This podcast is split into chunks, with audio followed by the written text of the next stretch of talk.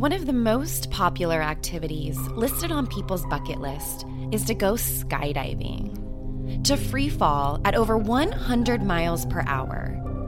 And contrary to the belief that jumping out of a perfectly good airplane is dangerous, the fatality rate of skydiving is the lowest it's ever been in history. Just 0.006 per 1,000 jumps completed. On April 5th, 2015, experienced freefall instructor Victoria Cilliers was set to complete her 2,650th jump. The jump was actually a gift from her husband, Emil, as a celebration to welcome their second child together. This would be Victoria's first jump in over a year. But at 4,000 feet, Victoria pulled her main chute, but quickly realized it was tangled. She started spinning out of control.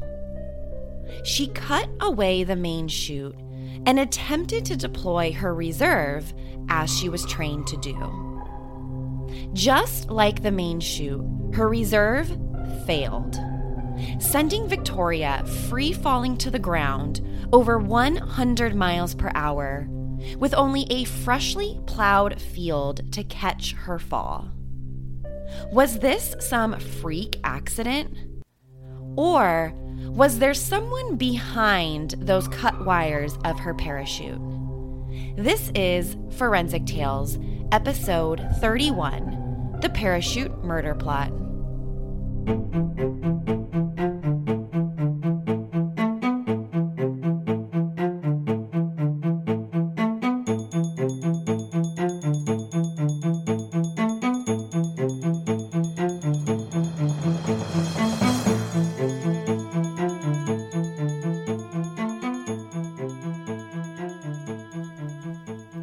Welcome to Forensic Tales. I'm your host, Courtney Fretwell. Forensic Tales is a weekly true crime podcast that discusses real, bone chilling true crime stories and how forensic science has been used in the case. Some cases have been solved through cutting edge forensic techniques, while other cases remain unsolved. If you're interested in supporting the show and getting access to exclusive content and bonus material, consider visiting our Patreon page at patreon.com slash forensic tales. Every contribution, big or small, helps me to continue to produce the true crime content you love. Please consider supporting the show on Patreon. Now, let's talk about the parachute murder plot. Hi, Forensic Tales listeners. This week's case has a lot of firsts for the show. It's the first case we've covered that the victim is still alive. A story that involves a husband who not only tried to kill his wife once, but twice. This is going to be the first episode in which I give you my opinion as a forensic psychologist why I believe this case features a textbook psychopath disguised as a husband and as a father. Emil and Victoria Cilliers are from the United Kingdom. Victoria attended a really nice and expensive private school and from a very young age fell in love with parachuting. In fact, she started parachuting at the age of just 16 years old. As an adult, she became an accelerated freefall instructor. So, needless to say, she was extremely experienced in parachuting, one of the best in the UK. Just to give you an idea of just how good Victoria was, she was trained to deal with out of control or just inexperienced jumpers, chase them down in the air, catch them, and then get them into the right position, all while free falling herself. Victoria met Emil Cilliers After Emil sustained a pretty bad knee injury from skiing that required him to seek out physical therapy, where Victoria worked as a physiotherapist for the military of defense. Victoria and Emil had both served in the British military, and Victoria had even reached the rank of captain. Before she met Emil, Victoria married her first husband in 2004, who was also a captain in the military. But they weren't married long after she found out he was unfaithful in the marriage. So they separated and soon after divorced. Victoria married Emil in September 2011 in South Africa. Like Victoria, this also wasn't Emil's first time being married, although his past relationships were a little different from Victoria's. Emil was born in South Africa and grew up in a really, really religious household. As a teenager, Emil was quite the ladies' man, or at least that's how he saw it. So I guess that whole religious thing didn't have too much of an influence on him. At age 16, Emil had his first girlfriend, Nicolene, who at the time was just 13 years old. Nicolene would be pregnant with their first child together by the age of 16. Emil and Nicolene went on to have another child soon after that. But shortly after the kids were born, Emil basically just up and left his family and decided that he wanted to move to the UK. In the UK, Nicolene finds out that Emil has actually married another woman, Carly, and that they also end up having two children together. By this point, Nicolene, his first wife, wants nothing to do with him. Can't say that I blame her. But Carly, well, Carly sticks around. Not only does Emil run off and have two more children with Carly, but he also regularly hires escorts and has countless affairs with other women during his marriage. The be faithful, be a good person thing didn't seem to rub off on Emil. Now, I don't think you're going to be surprised with this one either. Emil and Carly don't stay together and they don't live happily ever after. By 2009, Emil and Carly's marriage and relationship came to an end. And later that same year is when he would meet Victoria. So I mentioned that Emil and Victoria met at a physical therapy clinic that Victoria was working at. And the two of them really seemed to hit it off. Especially when Emil found out that Victoria was a skydiving instructor. Emil was super into adrenaline sports. So when he found this out about Victoria, he was like, Where do I sign up? Emil and Victoria would also have two children together. In case you've lost track, this guy now has six children in total two kids with three different baby mamas. So, fast forward our story to April 4th, 2015. Emil had arranged for the entire family, including their two children, to come watch Victoria complete her 2,650th jump. It was basically like Emil's present to Victoria.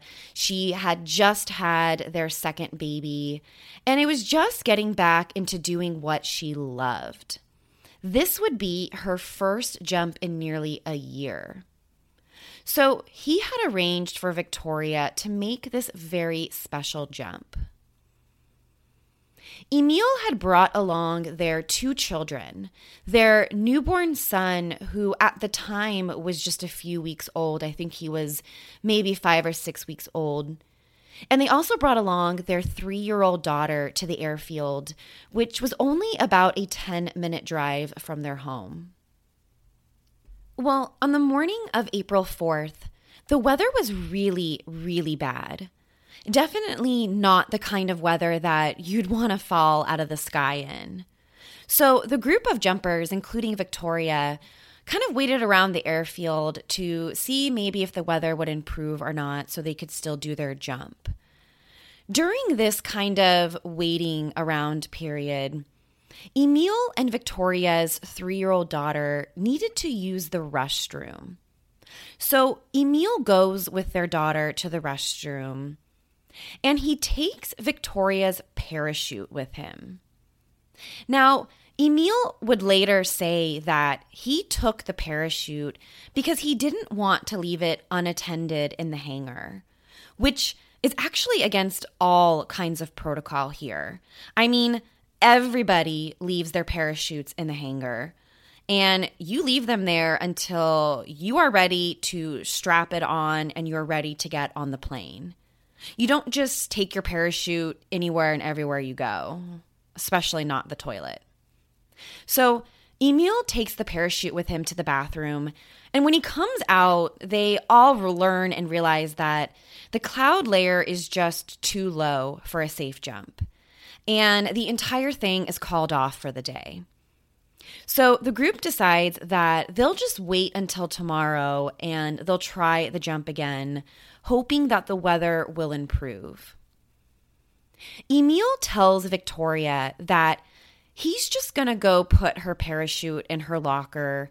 That way, it would save some time in the morning, which again goes against every protocol. So, the following day, Easter Sunday, April 5th, the group of 12 jumpers, including Victoria, returned to the airfield to try the jump once again. This time, though, Emil and the two kids stay home. Victoria even told Emil that morning that she just had a bad feeling, that she didn't feel like she should jump that day, and maybe she should just go back home and just spend the day with her kids. But Emil is like, no, no, no, no. I arranged this for you, honey. You need this. You'll thank me later. The weather really isn't that much better, so the group decides to do what is called a hop and pop, which basically means that pretty much right after you jump out of the plane, you deploy your parachute. There really isn't any free fall. Victoria and her group of jumpers decide that the weather will allow for a hop and pop type jump at 4,000 feet which is much lower than a standard jump. So, your typical skydive is anywhere from about 10,000 to 15,000 feet, which would give you a few seconds of that free fall. And then it would give you another several minutes, five, six minutes under the parachute. I'm obviously nowhere as experienced as Victoria is with her 2,000 plus jumps. But I've been skydiving three times. I've done three jumps, which were all around 12,500 feet. So this 4,000 foot jump looks a lot different than your standard skydive. But let's be 100% clear here. Victoria was a very experienced jumper. She was a skydive instructor. This is what she did. And the group of jumpers that she was with were all very experienced jumpers. So this hop and pop wouldn't be any issue for any of them. The jumpers in Victoria's group all went out of the plane in pairs, meaning two people went out at the exact same time. Right before the jump, Victoria was seen by members in her group fist bumping, giving some high fives, like she always did before a jump. Victoria and her partner would be the last people out of the plane that morning. So, when it came time for Victoria to jump, she jumped with a fellow group member. Victoria exits the plane and immediately goes to pull her main chute. But there was a problem with the main chute. It was tangled. But that's okay. Remember, Victoria is an instructor for these very type of situations. She, of all people, knows what to do. Victoria cut the lines of the main chute and went to her reserve, which also fails. The man that jumped with Victoria, one of her friends, was able to watch this entire thing happen. He said later on that he knew that she was going to die. He watched her main chute fail and now her reserve fail. He said that he watched Victoria just go in and out of consciousness as she made her way down to the ground. He thought for sure that this was going to be the very first accident and certainly the first death that the group has ever experienced. At 4:27 p.m., Victoria hit the ground after falling 4,000 feet from the airplane. But she wasn't the group's first accident or first death. She was alive. She had a broken pelvis, several broken ribs, serious leg and spine injuries, and also a collapsed lung. But she was very much still alive. Victoria was lucky enough to have landed in a freshly plowed field of dirt that day, which essentially was able to break the fall. I mean, the best it could, considering she fell 4,000 feet. And Victoria's partner, the one who jumped with her, immediately started looking at her parachute to try and figure out exactly what could have gone wrong here. And right away, he saw that the lines had been cut. Now, they weren't frayed or anything like that. No, these lines had been cleanly cut. So the group of jumpers that Victoria was with immediately called the police and they told them about what they observed with her parachute. Again, they were all experienced jumpers. And for something like this to happen, where the main chute and the reserve fail, is just unheard of. It doesn't make any sense. Within hours of Victoria's accident, suspicions were starting to be raised that this was no accident. The police got their hands on Victoria's parachute and they sent it to the British Parachute Association to have them inspect the chute and provide a report on what could have caused the accident and failure of both of Victoria's chutes. But the police don't have to wait for the report to start learning about Victoria and her husband, Emil. Because just five days after the accident, friends of Victoria start calling the police to let them in on some secrets behind Victoria and Emil's marriage. Victoria's friends tell police about some of the comments that Victoria has made about her marriage and that things weren't exactly all lovey dovey in the relationship. That they were actually having some pretty bad issues. Issues that Victoria didn't know if they could fix. Her friends even told police that they thought Victoria and Emil were in a toxic relationship. And even though they couldn't necessarily prove domestic violence, they suspected that something bad was going on in the relationship.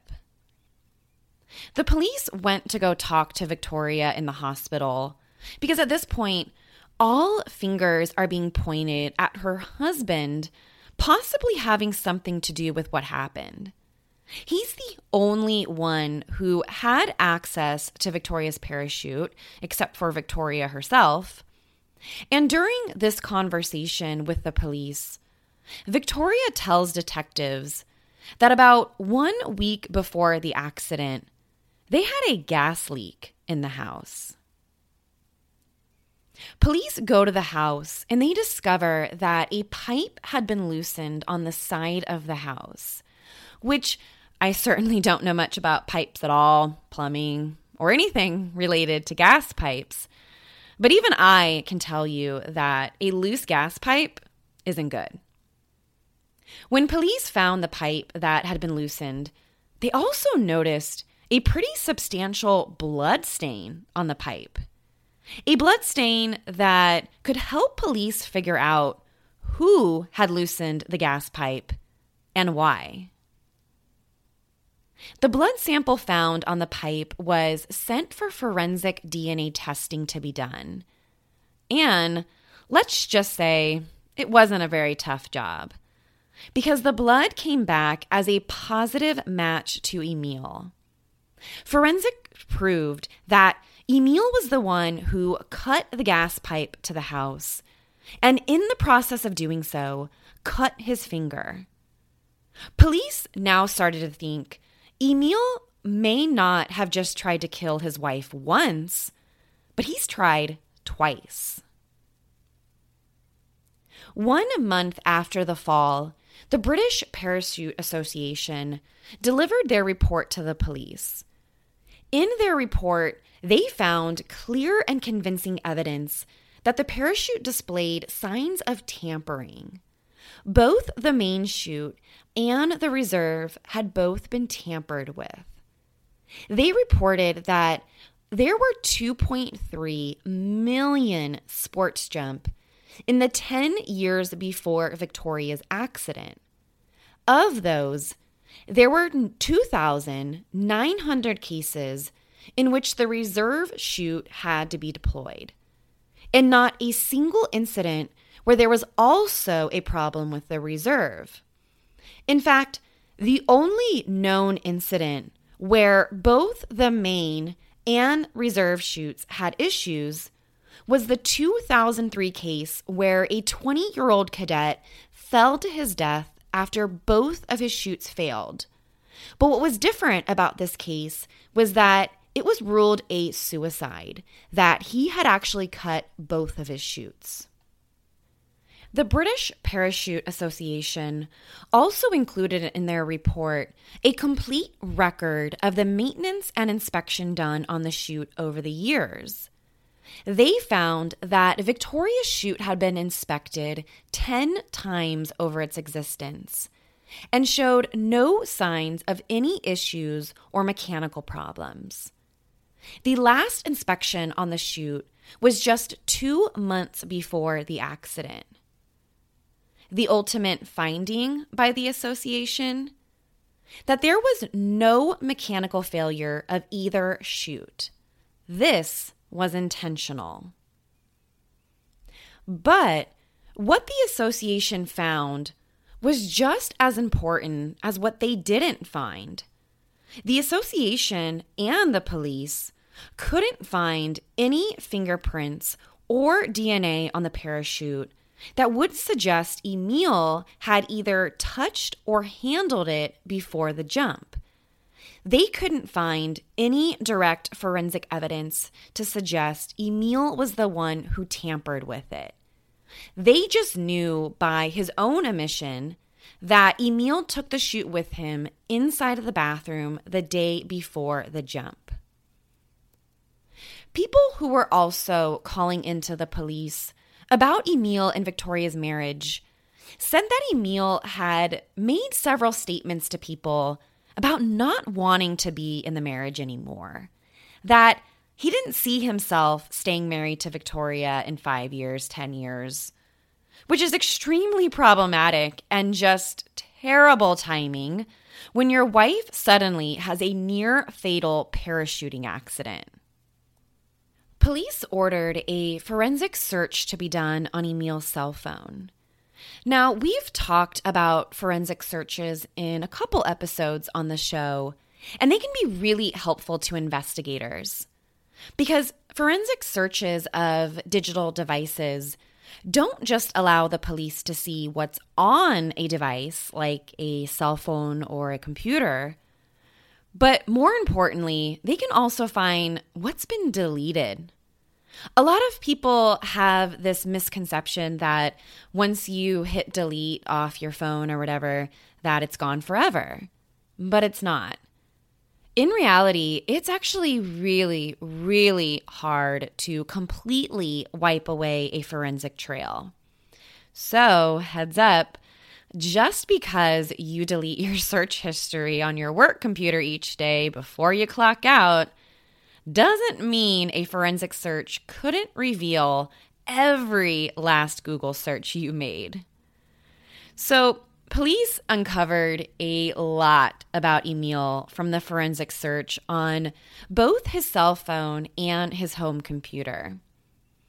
The biggest thing forensics found was that Emil had a girlfriend by the name of Stephanie Goller. And during their six month relationship, Emil and Stephanie exchanged over 32,000 text messages. And of the 32,000 messages, one of the most valuable messages to the police came just weeks before Victoria's accident. In one of these text messages between Emil and his girlfriend, he told her that quote, from April onwards, I can be random and spontaneous. Now keep in mind, Victoria's accident was on April 5th. But the forensic search of Emil's cell phone didn't just recover messages between him and his girlfriend Stephanie. Oh no. The digital forensics team discovered that he was also sleeping with his ex wife Carly, that he was a frequent flyer at a local swingers club, and there was also digital forensic evidence that he still continued to contact and meet up with sex workers that he would meet online. But it wasn't just Emil's infidelity that made him look bad. It was also the fact that at the time of Victoria's accident, Emil was in at least $22,000 in debt.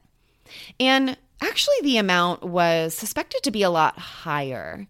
But he had this reputation of moving money around um, to different accounts and just doing kind of weird financial stuff. So it's unclear how much or how little money he actually had at the time. He owed money to payday lenders, to former coworkers of his, and he even owed money to Victoria. It's reported that over the course of their seven year relationship, Emil borrowed over $19,000 from Victoria, to which he's paid back next to nothing. There's been an allegation that he even secretly took $6,000 from her savings account, and when confronted about it, said that her account, well, her account must have been hacked. But when the bank investigated the fraud claim, the IP address of the withdrawal came, guess where? It came from Emil's own computer. So in the months leading up to Victoria's accident, Emil made sure to make all of the life insurance payments on Victoria's policy. He wanted to make sure that that policy was paid to date. But little did he know, she had already removed him from her will when they started having financial problems in late 2014. So, really, the only money Emil was going to get was from her life insurance policy. He wasn't going to get a single penny of her own personal money. So, what about the gas leak incident just six days before the parachuting accident? The police believed this was a key part of establishing their case against Emil. On the day of the gas leak, Emil was far away from the house on the barracks. So that morning, Victoria reported smelling a strong odor of gas from within inside the house. When Victoria went to go investigate the gas pipes, she herself noticed the bloody drops on the pipe. And the forensic search of Emil's cell phone found a text message that day from Victoria to Emil that said, quote, Are you trying to bump me off? End quote. But The police were able to use the forensics to test the blood on the pipe and link it to Emil. They also found the pliers inside of the garage that were used to loosen the gas pipe.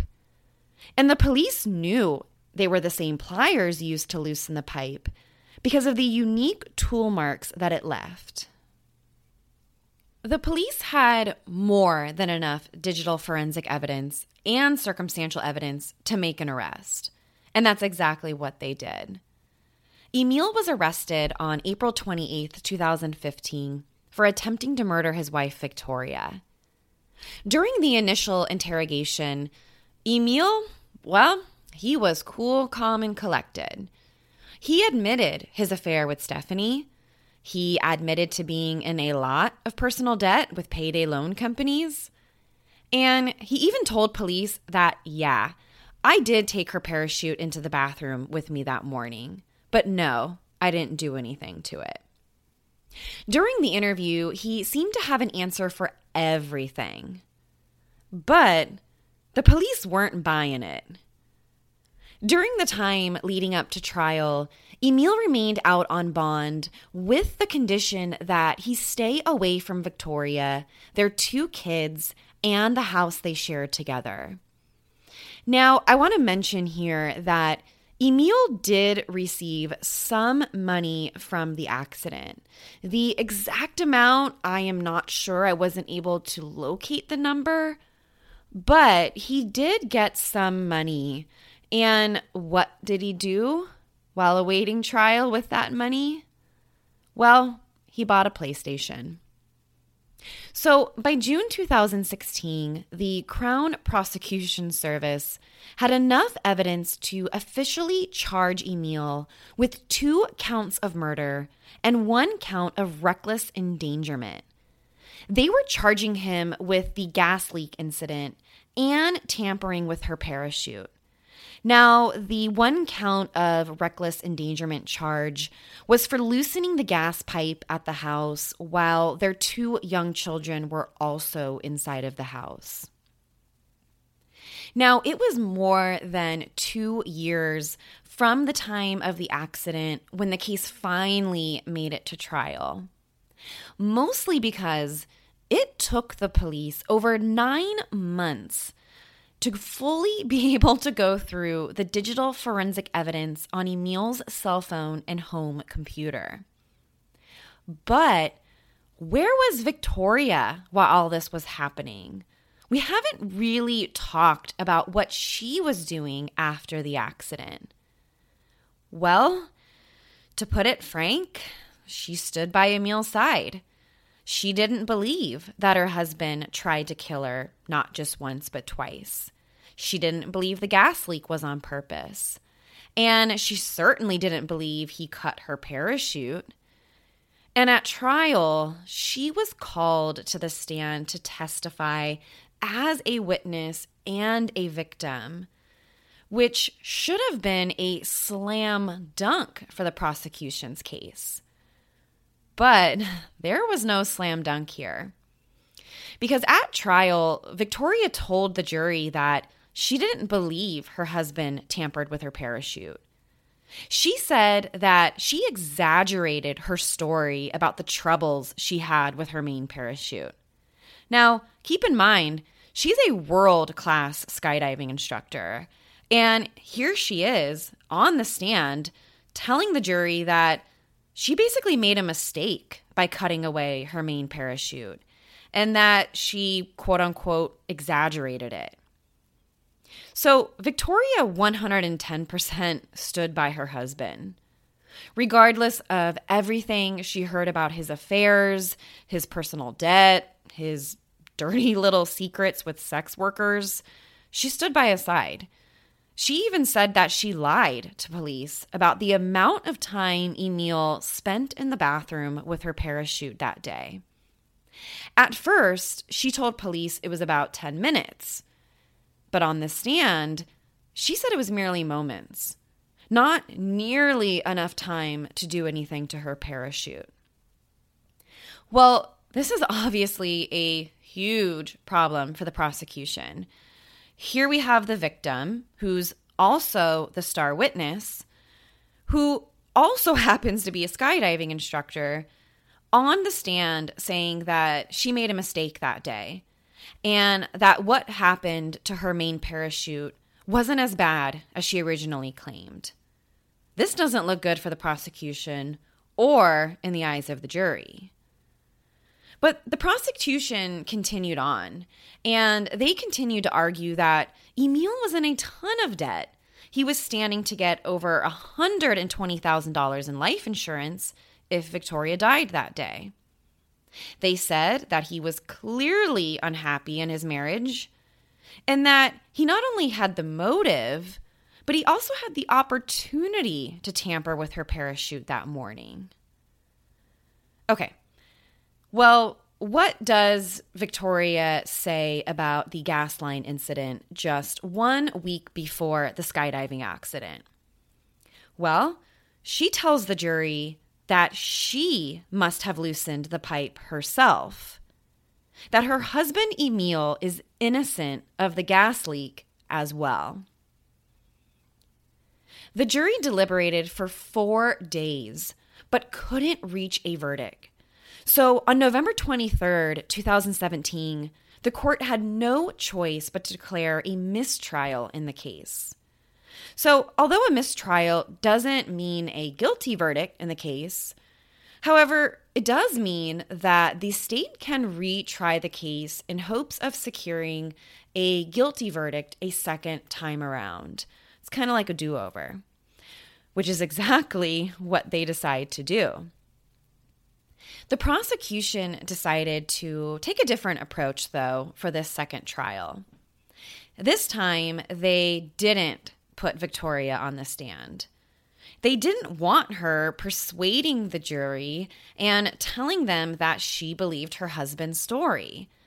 They wanted the jury to rely on the digital forensic evidence and the mountain of circumstantial evidence. They wanted to highlight the over 50,000 messages that had shown the timelines the relationships he had outside of his marriage, the debt he was in. They wanted the jury to see who Emil really was. The second trial lasted for six weeks, and after three days of jury deliberation, this time the jury came back with a guilty verdict. They found Emil guilty on all counts two counts of attempted murder and one count of reckless endangerment. At Emil's sentencing hearing, Victoria was present in court. She watched and listened as her husband was sentenced to life in prison to which he would have to serve a minimum of 18 years before he would even be considered for parole. The judge for the second trial, Justice Sweeney, made a comment later on that Victoria seemed to, quote, have recovered from the physical harm, but not from the psychological harm. Even after being found guilty of trying to kill her twice. Victoria seems to be mentally, emotionally, psychologically controlled by Emil, which sadly is just far too common with cases of domestic abuse. Immediately following the second criminal trial, Victoria only made a couple media appearances one of which was on Good Morning Britain, where she publicly said that she didn't accept the verdict in the case and that she still believed that her husband did not tamper with her parachute, even when the evidence supported the contrary. Since being incarcerated, Emil hasn't displayed even an ounce of remorse for his actions. And for several weeks and months after the trial, Victoria continued to visit her husband in prison. And it wasn't until about a year and a half ago from this recording that Victoria decided that she wanted a divorce from Emil. Now, not at all surprising, Emil has denied her request for a divorce, which just another way for this man to maintain complete and utter control over her entire life, even to this day. So, according to a July 2020 article for the Daily Mail, although Emil has refused to give Victoria the divorce that she wants, she seems to have at least made a step forward in moving on with her life. Over the last several months, she's been dating another man who also happens to be a parachuter. And she's definitely made great strides to moving on with her life.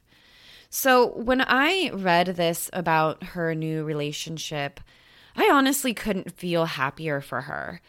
She absolutely deserves to move on with her life and have a bright future with someone who loves her and loves her two kids. So, when we think of psychopaths, we tend to think of the Golden State Killers, the BTKs of the world, when in truth, psychopaths can disguise themselves in people like Emil Cilliers. Now, only about 1% of the human population is thought to have psychopathic traits. We also tend to use the terms psychopath and sociopath interchangeably. But the field of psychology does differentiate these two terms. So, the general difference in terminology is that psychopaths completely lack the ability to either feel empathy or feel remorse. Where, on the other hand, we tend to classify sociopaths as those with very limited abilities to feel either empathy or remorse. So, in the case of Emil Cilliers, he certainly meets what we classify as a psychopath. So, it wasn't until 2016 that the APA or the American Psychological Association recognized psychopathy as a specifier of clinical antisocial personality disorder. So, meaning a psychopath or psychopathy isn't the diagnosis on someone. It's simply a trait of antisocial personality disorder. Now, Emil displays many of the common traits of a psychopath. He has displayed no empathy or remorse for any of his actions. He has absolutely no moral compass. Throughout his life, he has always put himself first in front of others. Emil comes across as charming, and he's been described by all of his past girlfriends and wives as a pathological liar. Emil displayed absolutely zero, nothing, no emotion when he learned about his wife's accident or during any of the subsequent police interviews, which are all recorded. They're all available on YouTube. There's also a great documentary on this story on Amazon Prime, which is also called The Parachute Murder Plot, which you can see in these videos just how Emil carries himself. So, the only time that Emil cried during these police interviews, which is also captured in the documentary, was when he said that his girlfriend, Stephanie, not his wife, Victoria, broke up with him. That is the only time since the parachuting accident that Emil cried. Since the age of 16 years old, he's engaged in what we would probably describe as promiscuous sexual behavior, including countless interactions with sex workers, which is a common behavior in psychopaths. Emil is impulsive and irresponsible, not only with his personal relationships, but also with his finances and his personal well being, which is another common trait. Most psychopaths have many short term marital relationships. Emil had six children with three different women, all before he celebrated his 40th birthday. So, when all of these traits are considered as a whole, Emil Cilliers fits the textbook mold of a psychopath. Psychopathy explains why Emil attempted to murder his wife not just once, but twice in extremely elaborate ways. And of course, Emil thought he was smarter, that he thought he would get away with it. To this day, Emil has not taken responsibility for his actions and hasn't expressed any amount of remorse for what he did to Victoria, their children, and their families. And he never will. Forensic Tales is a Rockefeller audio production. The show is written and produced by me, Courtney Fretwell. For a small monthly contribution, you can gain access to bonus content and be one of the first to listen to new episodes. Or if you simply want to support my show, head over to our Patreon page, patreon.com slash forensic tales. Don't forget to subscribe to the show on Apple Podcasts or wherever you listen to the show. Leaving us a rating with a review greatly helps support the show. Forensic Tales is a podcast made possible by our Patreon producers, Tony A., Nicole L., and William R. If you'd like to become a producer of the show, head to our Patreon page or email me at Courtney at forensictales.com to find out how you can become involved. Please join me next week. We release a new episode every Monday. Until then, remember, not all stories have happy endings.